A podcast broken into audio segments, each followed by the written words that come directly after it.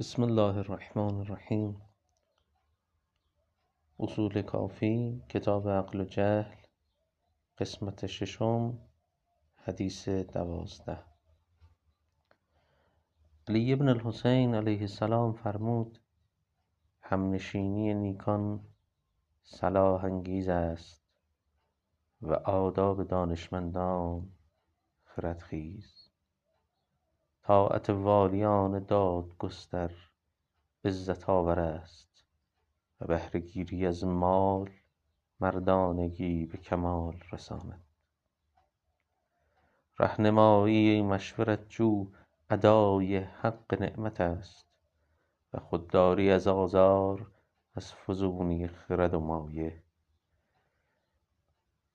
از فزونی خرد و مایه آسایش تن است در دنیا و آخرت. ای خوشام به راستی خردمند به کسی که ترسد دروغگویش شمارد حدیث نگوید و از آن که نگران است دریغش کند چیزی نجوید و بدان چه توانا نیست وعده ندهد و بدان چه ناهنجار داند امید نبندد و اقدام به کاری نکند که بترسد در آن بماند. سیزده. امیر المؤمنین علی علیه السلام فرمود: خرد پرده اسرار است و فضیلت جمال پدیدار. نقص اخلاقت را با فضیلت رفو کن و هوست را با خرد خیش بکش تا مورد مهر گردی و دوستی از خود نشان دهی. چهارده. سماوات ابن مهران گوید: حضور امام جعفر علیه السلام بودم. امام صادق علیه السلام که در کنارش جمعی از دوستان آن حضرت هم حضور داشتند و اصحاب خود فرمود: عقل را با لشکرش و جهل را با لشکرش بشناسید تا هدایت شوید. سماع گفت: غیر از آن چه از شما استفاده کردیم چیزی نمی‌دانیم. فرمود: خداوند عقل را از نور خیش آفرید.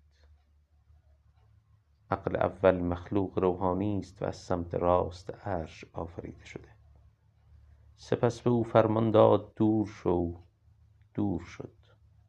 پیش بیا، پیش آمد. خداوند فرمود: تو را با عزت آفریدم و بر جمیع خلق خود مکرمت داشتم. سپس جهل را از دریای مشور که در ظلمت و سیاهی بود فرا آورد و به او دستور داد: دور شو، دور شد. پس پیش بیا، پیش نیامد. او گفت: خودپرستی و خودخواهی کردی، نفرین بر تو باد. سپس برای عقل هفتاد و پنج لشکر قرار داد. چون جهل ملاحظه کرد آنچه را خداوند به عقل کرامت کرد و آنچه را به او بخشید، دشمنی او را در دل گرفت و عرض کرد: یا رب، این هم خلقی است چون من، او را آفریدی و کرامت بخشیدی و تقویت کردی. من ضد او هستم و در برابر او قوت و نیرویی ندارم. به شمار لشکری که به وی دادی به من هم بده. خداوند فرمود: بلی، به تو میدهم، ولی اگر بعد از این معصیت کردی تو و لشکرت را از رحمت خود بیرون خواهم کرد. عرض کرد: قبول کردم. پس به او هفتاد و پنج لشکر داد و لشکریان عقل و جهل به شرح زیرند. نیک سرشتی وزیر و پشتیبان عقل و در مقابلش بد سرشتی وزیر جهل. ایمان و در مقابلش کفر، تصدیق حق و حقیقت و در مقابلش انکار حق، امید و در مقابلش ناامیدی، عدل و داد و دهش و در مقابلش جور و ستم، خوشبینی و رضا و در مقابلش بدبینی، سپاسگزاری و در مقابلش کفران و نمک نشناسی، چشم داشت و در مقابلش نومید شدن، توکل به خدا و در مقابلش آز و حرص، نرم دلی و در مقابلش سخت دلی، مهر و در مقابلش کین، دانایی و در مقابلش نادانی، زیرکی و در مقابلش حماقت و کودنی،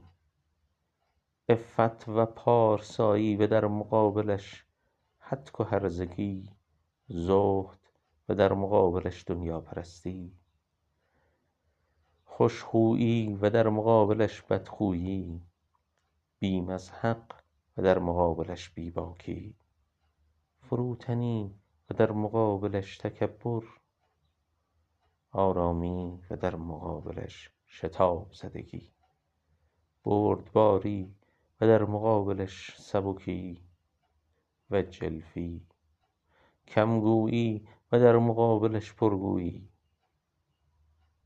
پذیرفتن و در مقابلش سرکشی کردن، باور کردن و در مقابلش شک و تردید داشتن، شکیبایی و در مقابلش بیتابی، چشم پوشی و گذشت و در مقابلش انتقام و بازخواست، خودداری و در مقابلش خودباختن و نیازمندی، تذکر و یادآوری و در مقابلش سهو بی التفاتی،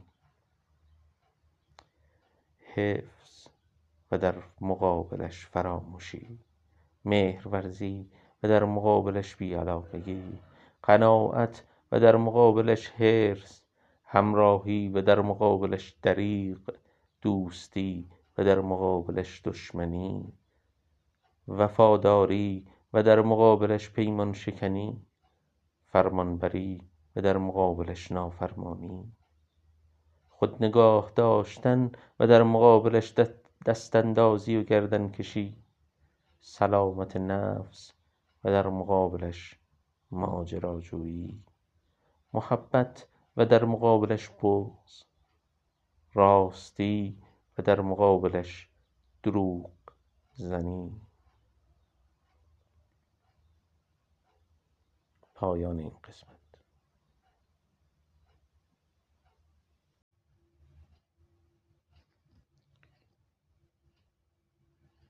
اصول کافی قسمت ششم، کتاب عقل و جهل، حدیث چهارده، از امام صادق علیه السلام که به برشماری لشکر عقل و جهل می پردازد و سماع آن را از حضرت نقل کرده است. مورد اول، لشکر عقل و در مقابلش لشکر جهل خواهد بود.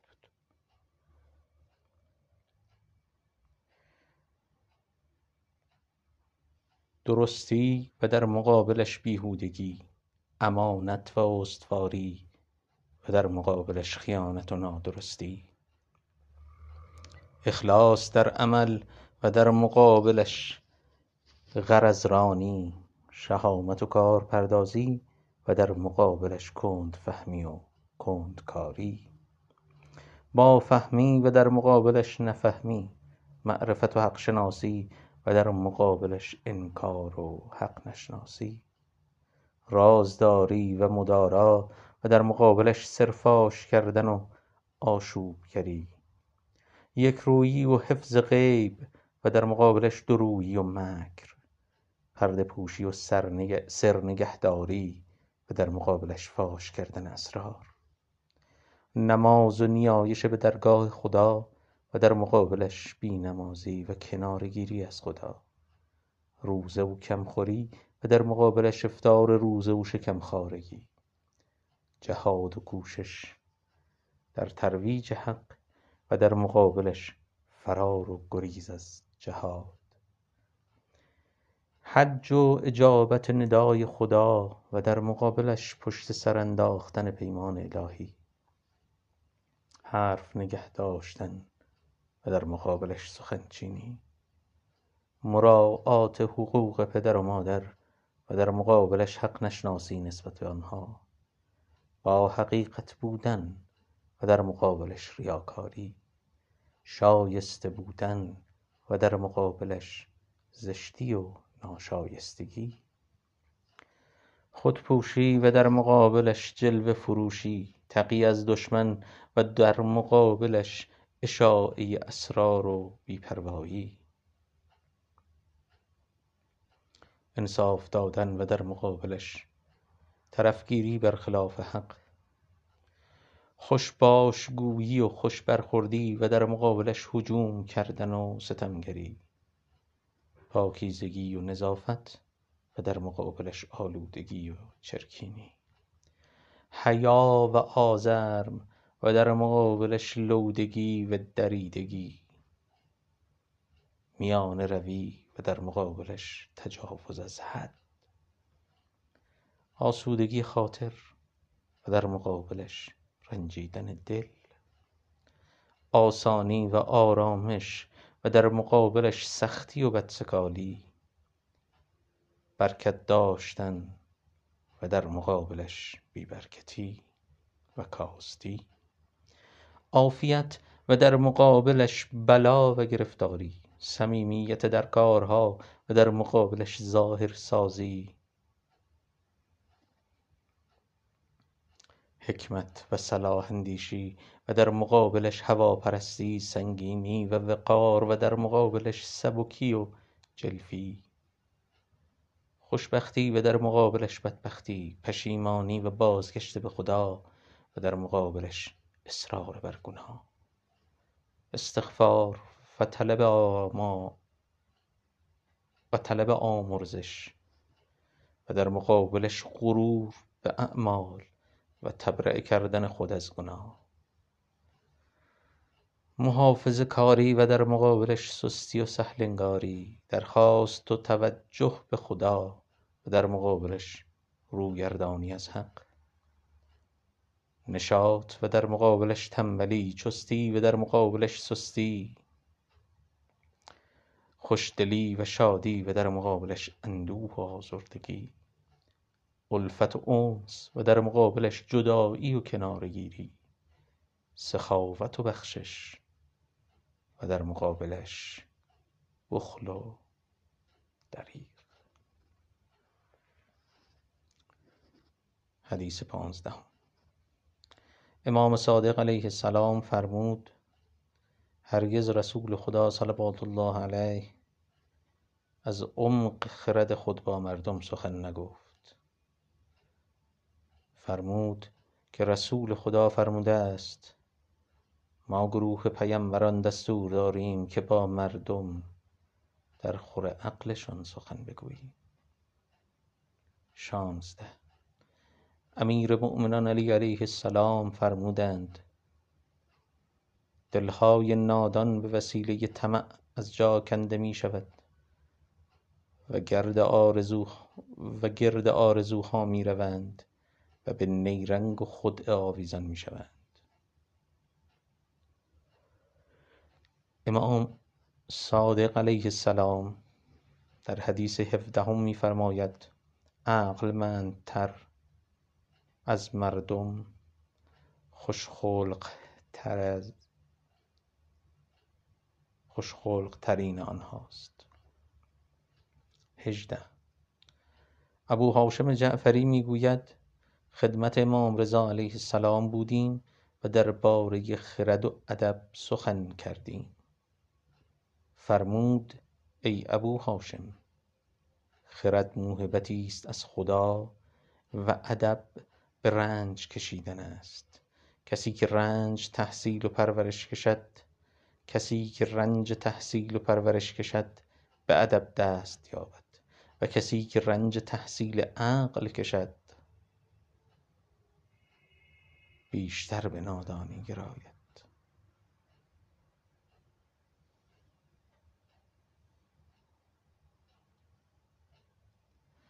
حدیث نوزده.